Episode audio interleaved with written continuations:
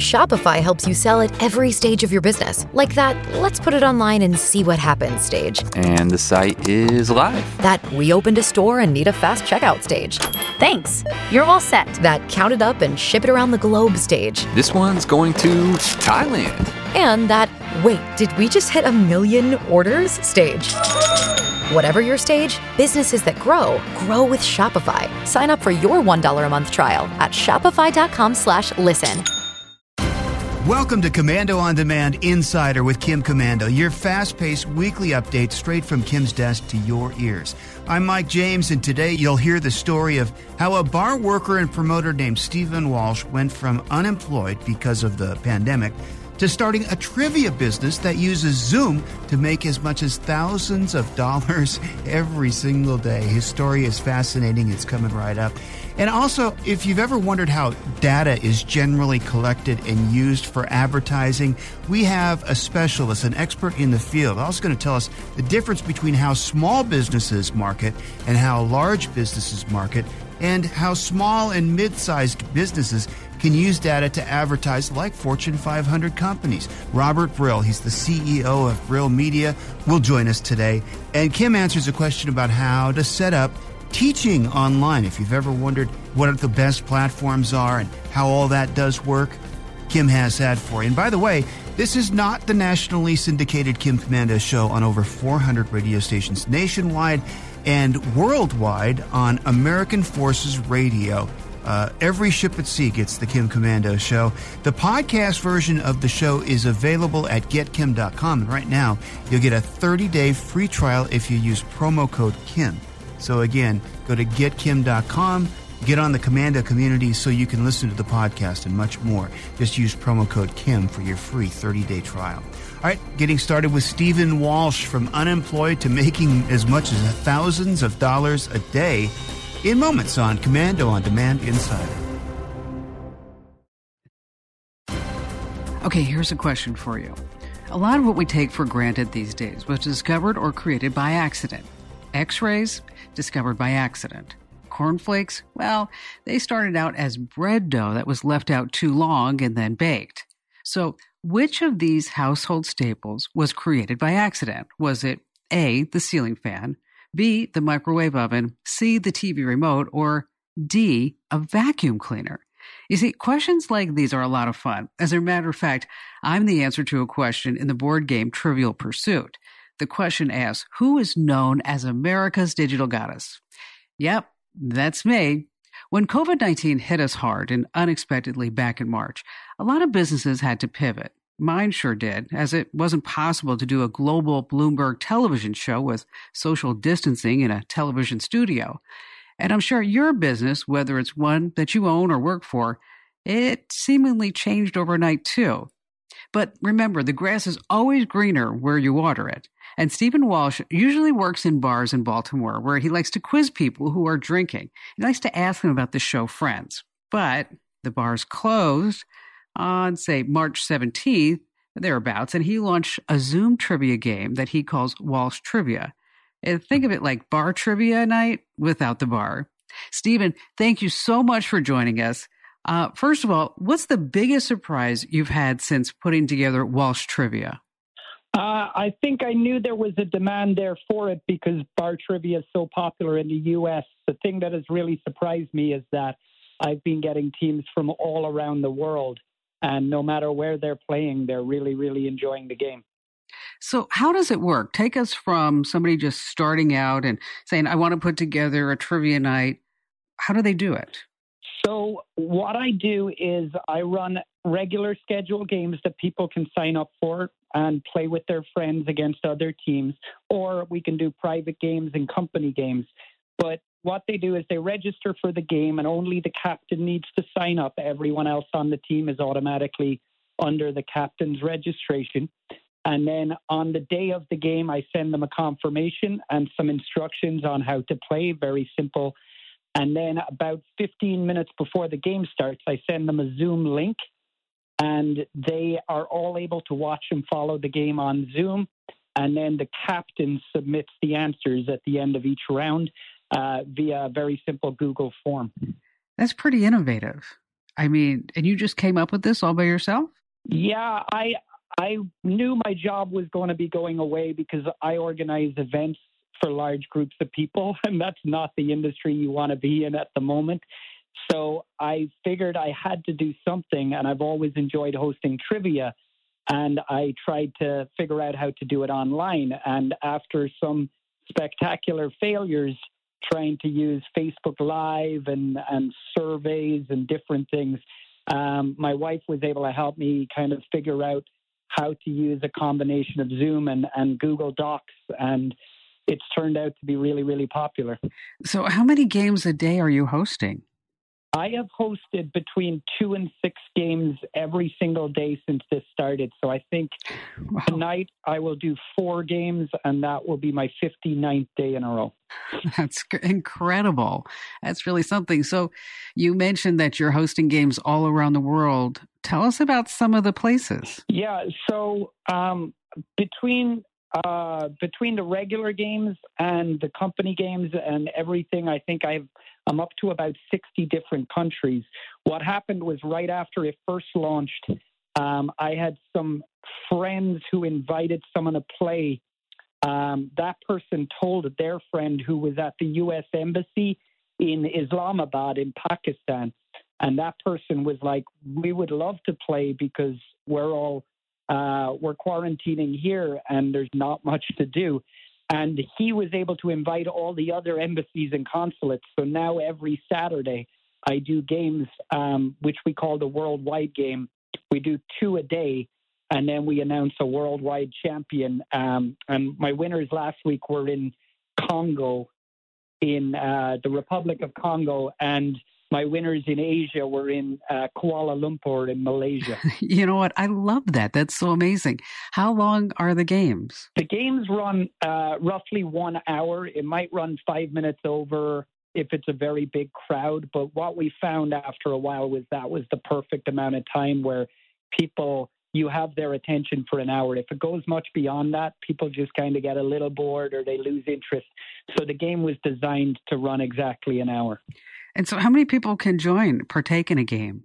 So, I have had up to 350 people at once. Um, but this weekend, I am doing a Harry Potter themed game. Not that I know anything about Harry Potter, but I recruited a few experts. Me neither. exactly. I recruited a few experts who really love my trivia, and they offered to write the game and they'll co host. And I'm expecting that to have about 90 teams and I don't limit the team size. So I think we'll probably go over 500 people on that one game. Wow. Um, but if the technology was there, we could do a lot more. I'm just working with what I've been able to develop myself. So let's talk about the money. How much money, how much does it cost, say, for a typical game? And, and how much are you making a day? On the money side, I've decided that I want to have fun games with a lot of teams and as many people playing as possible. So I have kept it kind of affordable. What I do is I charge $3 for the captain and I charge $2 for every additional player on your team. And that way I have a lot of people who play every night of the week or mid three, four, five times a week. Uh, I charge a little more for the the theme games just because there's a little more work goes into them. Um, but you know, if you add if you add up two dollars times hundreds of people, it's it's quite nice. But um, the potential, the sky is the limit because everybody who discovers the game loves it. It's just a matter of um, you know how do I target and reach more people. Well, I, I, you know you're reaching a lot of people here, so um, you watch out, baby. Um, so how do you collect the money? So what I do, I set up a PayPal account and I set up a Venmo account both for uh, both for the trivia, and I send out the link the day before the game. Um, people pay before the game starts, and then, uh, as with anyone who does entertainment, I am willing to accept tips. Or if people think I joke, I'm like, if you think it was worth more than two dollars, feel free to send a little more. And so people have been doing that because um, the feedback on the games is is phenomenal. People really enjoy it. Um, but I do love that we made it very affordable at a time when a lot of people's income isn't certain. You know, it's it's fascinating, and you know, obviously you have a passion for this, and you love what you're doing, and everybody loves you. Uh, give us an example of like a trivia question. Um, so, like a really good question that I like is something that can make you really think, but is still gettable. If if it doesn't fall into the category of I know this, I should know this or I don't know this, but it's interesting, then I won't use that question. Um, an example would be the most expensive piece of art ever sold at auction was by an artist from what country. So I didn't even need the artist, I just wanted the country. And the thing is, everybody can narrow it down. Everybody can narrow it down to, you know, Spain, France, Netherlands, or or Italy, maybe and maybe a couple other countries, but do you know for sure? And the correct answer was Leonardo da Vinci. Um, so it's Italy, but that's a question that even the best teams might be challenged, and yet other teams have a chance. So how do you how do you time it so that somebody just can't Google the answer? So the game is played on the honor system, and and a lot of people ask that. The thing is, we're doing it for entertainment, and there is obviously a competitive edge but we're not doing prizes. People are playing because they enjoy the game, they like learning a, a bit. I can tell, honestly, I can tell if I think people are cheating. Um, I've never I've never had an issue with it to the point that it was really affecting the game. Some of the teams are just really good. And I also kind of challenge people if you don't know an answer, have a guess. If you don't have a guess, write something funny. And a lot of the time, rather than cheat, they'll focus their attention on trying to come up with a witty or clever response. You know, that's funny. No, so there you have an accent. Where are you from? Born and raised in Cork in Ireland, and then I moved to America for college. Um, I went to Johns Hopkins University in Baltimore, and I made Baltimore my home now. So my wife and I live in uh, downtown Baltimore. Mm-hmm. That's that's that's wonderful. That's great. So after everything goes back to normal, whatever the new normal is, right? We don't know what that's going to be. Are you going to go back to the bar? Oh, I, I, I would love, I would love to turn this into something that I can do full time, and I think the potential is absolutely enormous. Um, what I've done, I've been doing games for private companies um, and organizations where the companies all work remotely anyway. So if you want to get a team together, but the team lives all around the country, how do you do that? So the way that a local office might have a happy hour, these people can have corporate gatherings, and I come in and run a game, and I've literally not had a single game yet that hasn't booked another one, which is just amazing. And then there's a whole world out there of people who love trivia, who would love to go out, but they don't want to pay for a babysitter, or they might have health issues, or they might have limited mobility. So there is millions of people, literally millions of people, who have, may have found a new way of getting entertainment at an affordable price. Well, Steven, congratulations on your success. If somebody wants to check it out, what's the web address? So they would find me uh, walshtrivia.com or Walsh Trivia. It's my last name, W A L S H. Uh, I'm at Walsh Trivia on Facebook and Instagram. Um, and they or they can email Steven at walshtrivia.com. Steven, thanks again for joining us. Phenomenal story. Keep us posted of your success, okay? Absolutely. Thanks so much for having me on. I'm very uh, I'm very excited to hopefully reach some new people, and I promise if they do sign up to play, that I'll make sure it's a very entertaining hour. I, I know. I have a feeling that it will be. Thanks again, Steven. All right. Thanks so much, Kim. Have a good day. So, back to the trivia question that I asked before we spoke to Steven. Do you remember? A lot of what we take for granted was discovered by accident. And so, which of these household staples was created by accident? Was it A, the ceiling fan, B, the microwave oven, C, the TV remote, or D, the vacuum cleaner? Are you ready? The answer is B, the microwave oven.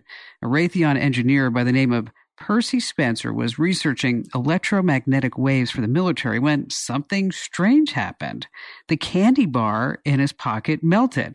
So then he was able to recreate this with other foods, and then he patented the Radarange in 1945. The first commercial version was sold to an Ohio restaurant in 1947 for $3,000. That's a lot of money then. Well, today that's the equivalent of about $35,000. So there's some money in trivia, as you can see. Hey, don't forget, if you've got a good question about something digital, you can get Kim's unbiased advice, and it's advice that you can trust. America's Digital Pro, Kim Komando, and our nationally syndicated radio show.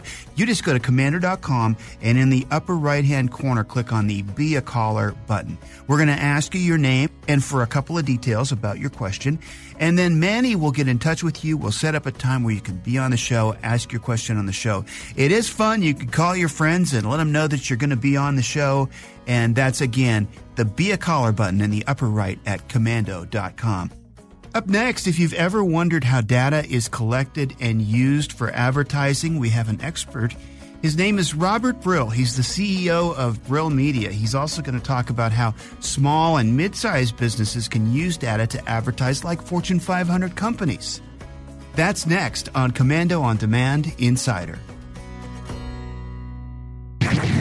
Learn something new every day. I'll deliver tech knowledge right to your inbox. Sign up now at komando.com slash subscribe. All right, we all know that Amazon, Google, Facebook, and all the others, they track what we do online, where we go, what we buy, where we're located. And they do all this, they say, to serve us more personalized ads. Well, you know, if the ads are personalized, if they're targeted, the whole idea is that there's going to be a greater ROI for the advertiser. But here's the deal. People are getting fed up with all this tracking. As a matter of fact, there's a push for people to actually keep all their data and then sell their data to the tracking companies. And when I spoke to the gentleman who was behind all this, he told me that a family of four could earn about $20,000 a year by selling their data so that they could get more personalized advertisements. Because what do you do when you buy something online? Odds are you're probably using the same credit card because Heck, it's a lot easier just to use the credit card that's saved in your browser, or maybe you go between two or three at the most. Now, I want you to think about just for a moment how much data that credit card companies gather on you. And what exactly are they doing with all that data? And how can you use that data to your advantage? And joining us to talk about all of this is Robert Brill, uh, amazing guy, super smart, founder of Brill Media, and he's in the trenches. His company uses data from the likes of MasterCard and other sources to buy digital advertising for his clients. So, Robert, thank you so much for joining us. First off, what do you think most people don't realize when they hand over their credit card online and all this tracking? Thank you, Kim. You know, I think there's there's so much tracking happening everywhere we go, uh, both by based on the physical locations of where we are and our activities online, that uh, we're leaving bits of a trail of information about us and our interests um, in every possible place, including how we use our credit cards, both online and offline. So when I go to a retailer in person, swipe my card, that data is also used for ad tracking. So we've always heard, Robert, that all this data is anonymized and that they're not going to be able to personally identify us. Is that true? It is. And so, you know, I'll, I want to interject and say where we are in the ecosystem is we take the data that exists from other parties, including MasterCard and Oracle and Acxiom and Nielsen, these big data companies, and we use them for ad targeting. We rely on the segments that they produce in order for us to deploy targeting. And we rely on their definitions of how the targeting is set up. And yes, these are massive companies. They have to abide by the regulations and, and the laws uh, locally and, and, internationally. And these data segments are both anonymized and um, and probabilistic, meaning that in a lot of cases, I'm not targeting people who, uh, you know, for example, let's say Oreos. I want to target people who are buying Oreos at the supermarket last week. Well, I may not be able to target directly the individual who's targeting Oreos. I'm targeting a statistical probability of the types of people who are buying Oreos based on some data. And how that data is developed is that custom recipe defined by each of these data companies. So let's go to the Oreo example. So let's say I am looking for a 40 year old woman who has a an annual income of say fifty, sixty thousand dollars a year. Uh, she's got a couple of kids, because they're the ones that are going to eat the Oreos, and she's going to have one every once in a while. She's going to sneak one, but um, and she probably lives in, I would say, a middle level suburb. Would that be correct? And how many other data points could I go after? You can go as broad or as narrow as you like. Um, so, for example, I can target that woman with all of those filters, plus um, is the primary shopper for the household. I can target this woman who also might be or might not be a membership a member of a gym. I can go very granular with the person. So and you know that's the fundamental value of advertising in 2020 it's much more specific and precision oriented than it was even 15 years ago and even today television advertising while still strong it's about a 70 billion dollar business um, digital advertising is a much bigger business because we can get very precise in who we target and we don't have to waste dollars on maybe that 40 year old woman that fits all those parameters who maybe might not be the right buyer of Oreos in this example. Give me, speaking of examples, give me an example of a campaign that you guys did that you were surprised, you were shocked, and it just you got you guys just knocked it out of the ballpark. so, um, and I'll and I'll I'll talk in generalities because uh, we we don't go into a lot of detail about who our clients are. We don't have permission to talk about our clients that way. But what I can tell you is that you know, we're getting in, in one example, we're selling tickets to various events throughout the country, entertainment events. And now that's been kind of paused because of what's happening. But when we look at entertainment events, um, we're getting in one instance a 57 return on ad spend, meaning that these these advertisers for one dollar delivered in sale in advertising, we're bringing them back 57 more dollars in sales to you know big name entertainment events various concerts and and and fun things like that where people gather in the stadium and watch someone perform on stage.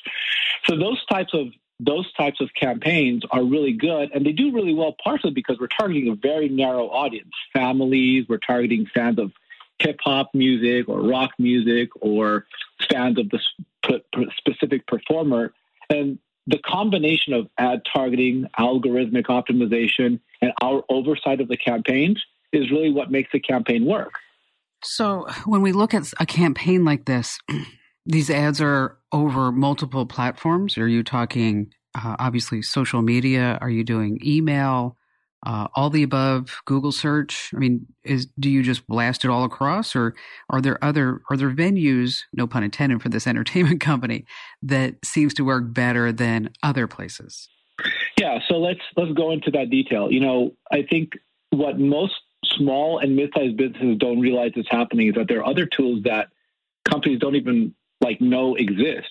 Some of these tools include Adelphic, RTBIQ, Basis, the Trade Desk, DataXu, MediaMath.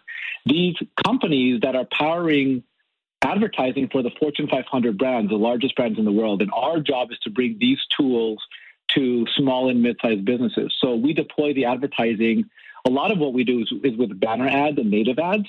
And what's really interesting about banner ads specifically is that we have the ability to do dynamic creative, which means the ad you're going to get for this advertiser is going to be specific to your interests, um, tied to specific performers. So, for example, if you like a specific hip hop act, your ad, the ad that you're going to see is going to be for that specific hip hop act because I know you have interest in that particular performer. If the person sitting next to you is really interested in rock, they're not going to see the hip hop artist, they're going to see the rock artist. It's the same ad, but different imagery, the same template, but different information delivered to you. So that's the precision nature of advertising. And then you take it a step further, and we're doing that with Facebook and Instagram, with Snapchat, um, and a lot of platforms. Our job is to find the platforms that drive the most sales for a, for a specific brand at any given moment we are not we're agnostic I, I, don't care if i run program you know if i run banner ads or native ads or facebook or instagram or snapchat i care that our campaign does the best for our client so when we start talking about retargeting uh, i know that you know sometimes people will say well we're going to retarget for 30 days 60 days 90 days is there a particular point in time where you say okay either they're going to buy or they're not Sure. So the answer to that is specific to the individual advertiser, and I actually think that the that mo- many advertisers, not most, but many advertisers have the wrong perception of what that cutoff is. Um, there are some campaigns that we run where we talk about generating leads for something where it might take 60 days because it's a hard sell. It might be like some weird healthcare thing, and people just it's like people don't want to think about healthcare to begin with, right? So it's a harder sell. So it takes more time for them to share their information once they feel comfortable with the company. Separately, for something that people want a lot of, you know, a hip hop artist, maybe the remarketing time frame is actually only 14 days, not even 30 days.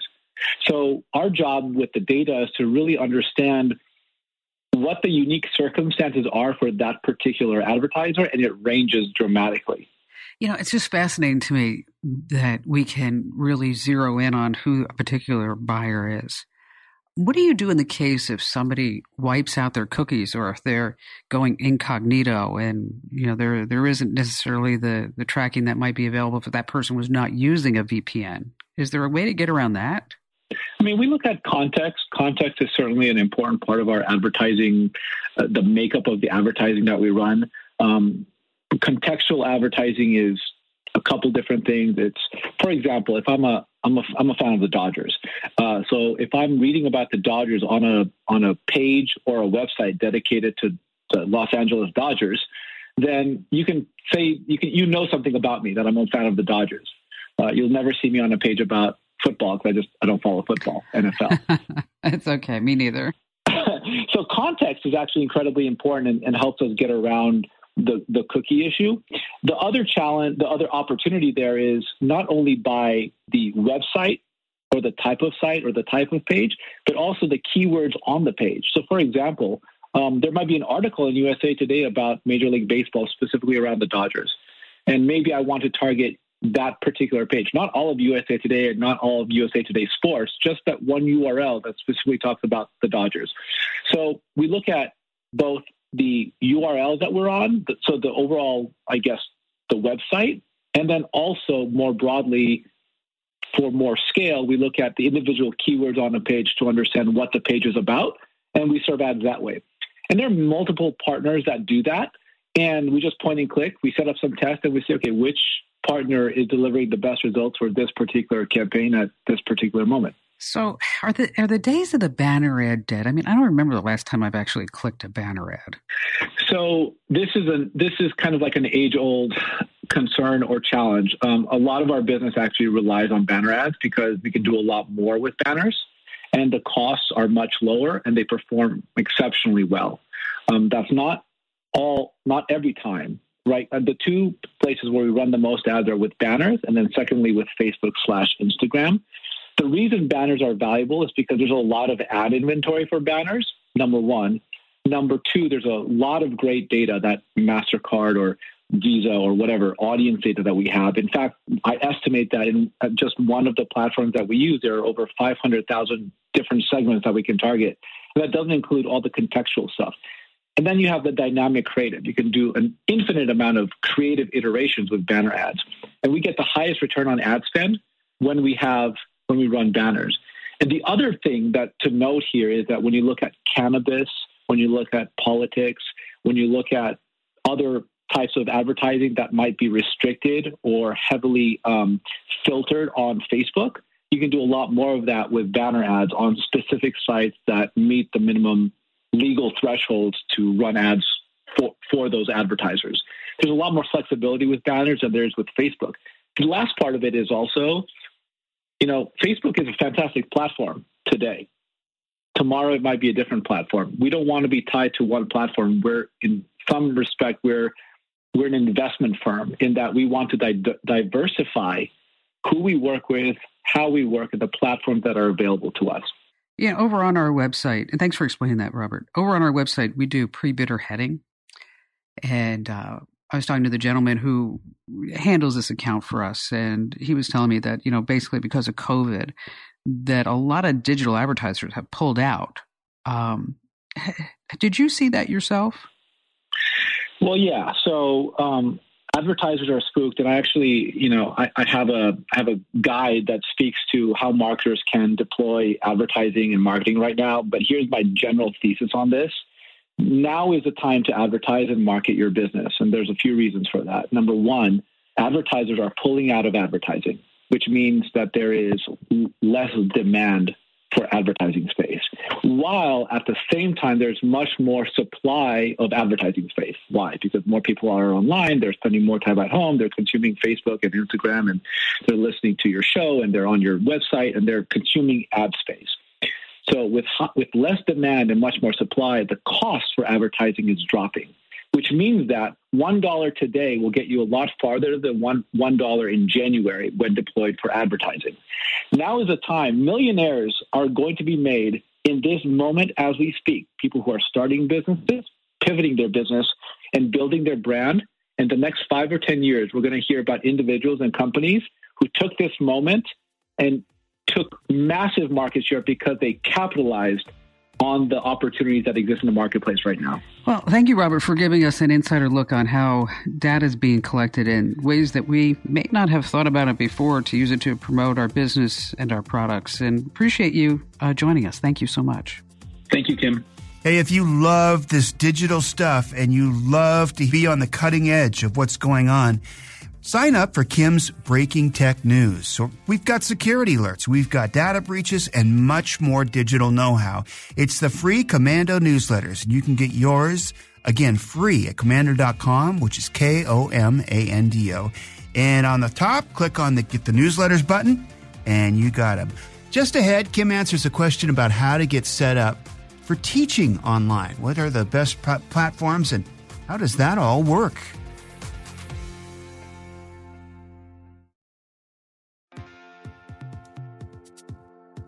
Art in San Antonio, Texas. Hi there, Art. Hello, how are you doing? I'm fantastic. What's going on? Well, I'm a little bored right now staying at home. I've only seen my wife in the last uh, month, uh, and that's it. so well, I'm a little bored. You know what? Uh, we were talking at one one of the breaks that I my floors at my house are the cleanest floors in the entire city of Phoenix. Just letting well, you know I'm right now. At home, so that keeps me a little bit occupied. But at any rate, I'd like to give you a little bit of background. Uh, there are over 1.3 million registered nurses in the United States today, and most states require completion of continuing education each year. And nurses are having difficulty these days in getting those continuing education programs. Most of them have been face to face. But what I would like to do is provide online educational programs that nurses can complete uh, continuing education requirements either day or night or any time. But what I would need to do is send brochures, advertising brochures to their emails. Uh, companies can provide me the emails, but they're very, very expensive. I had one company uh, say that it would cost about $20,000 to get 40 thousand email addresses. So my question to you is there a way to access these emails more economically than going through these different companies? Okay. What do you do now, Art? I am uh, director of research uh, at Fort Sam Houston, an Army facility, and I okay. do medical research. Excellent. Okay, so all right, so this is your background. I just want to make sure, like, we weren't like going like, this looks like something I'd like to do, you know, because sometimes I get those phone calls. No, no, I okay. I, I have uh, presented continuing education programs uh, in the past, okay. but most excellent. of them have been face to face. Okay, excellent. All right. Um, first of all, I don't want you to buy those names. Okay. Good. um, because I don't want you to be a spammer. Okay. Um, yes. And the the open rate on newsletters. Have you ever been exposed to open rates on newsletters? You ever t- anything? Uh, yes. Okay. So the open rates on that is probably about, I'd say it's less than 3%. Okay. That people will actually open it. And then you have a click to open rate, and that's people that actually open it and then they're going to click. It's probably even smaller than that. Okay. So we're just going to be throwing money away, which, you know, we don't want that to happen. Um, what. I would recommend is that you get your courses in place, okay, whatever the courses are. And then okay. you start looking at buying uh, Facebook ads because you can target down that you want to reach a nurse, somebody with a nursing degree between the ages of 30 and 55, whatever it is, what their income level is, and how close they live by zip code. I mean, you can go down to the like the nanoparticles of all this. Okay. Okay. In addition to that, there are these places like Skill Skillshare, Udemy, and Lynda, and Okay. that's where you could also post up your classes. Okay, some teachers like on online are making over a hundred thousand dollars a year. Uh, oh, okay. and the reason that you put your classes here is because they're already there. You know what I mean? okay. That they already, people are already going to these places for courses. They already know it. It's like if you build it, will they come? Hmm, Maybe not. Let's go where they already are. All right. Okay. Because it's a lot easier. And so you, so look at Skillshare, Udemy, and Lynda. And don't forget that um, with YouTube, you should have some classes or some teasers there as well, because Google is the number one search site on the globe. Number two is YouTube. So Okay. let's utilize that and pick some common classes that they have to take. Um, my sister is a CNO, so I'm kind of familiar with nursing. My niece is a nurse practitioner. And so Okay. these are classes that I do know that they, they do need to take. Um, what happens at Skillshare and Udemy and Lynda is that you get paid a percentage of the amount that you charge for the class. Okay. I see. Okay. And if you refer somebody to like take your class on Skillshare and they're not already on Skillshare, is that you also get a bounty for bringing that person there. So you get like $10, $20 a head. So, I see. so okay. when you start looking at all these little tentacles, and that's what I've done with my business, is that we're not solely dependent only on radio. Okay. We have digital revenues, advertising revenues in our newsletters, you know, and, and products and clubs and memberships and things like that. So as you start building up this business, start thinking of it in the center, you're going to have the classes, and then you're going to have these spokes on the sides of different ways that you can make money. And with email, you're going to sign up with something like Constant Contact or MailChimp. And so this way Okay. you can start building your list legitimately. Okay. Okay. And invite people on your Facebook page. And maybe even start, if you start a nursing group on Facebook, you know, do like a question of the day. Uh, you know, uh, uh, something, you know, or even something funny about nurses. You know, you know, if you too bad like you couldn't launch this on National Nurses Day, which was last week, right? But there are some some really good ways that you can put together kind of almost a little bit of a business plan art. And then what I'd like you to do is to think about it. And then Okay. once you think about it, you're going to have questions and then I want you to call me back. How did you find sounds- how did you find my show by the way? Well, my wife is a fan, and every time I say anything or ask her anything, she says, "Well, uh, Kim says so. You're quoted constantly," and so uh, she converted me, and I listened to your show last week for the first time. I'm sorry to tell you that, but it was the first time. But she listens every week, And, and and, so that's and your wife is a very smart woman by the way. she is, she is.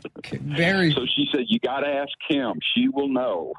well. So do I know? Yes, it sounds like you do. Okay, good job. All right, so Art, you write down some ideas and on a on a, in a Word doc, Google Doc, and then as you have questions as you move forward, just know you can always give me a call back. And uh, you need to buy that wife some flowers. I'd say diamonds, but we'll settle for flower. Thanks for listening, and don't forget to subscribe if you haven't already. You get these podcasts delivered to your device automatically every time. To do that, just go to your favorite podcast player, Android or Apple, and search for K O M A N D O. Once you find us, there's the Komando on Demand podcast, and then don't forget the Consumer Tech Update podcast, which is where you get all the latest news every Monday through Friday. And we thank you again. We'll see you next time on Komando on Demand.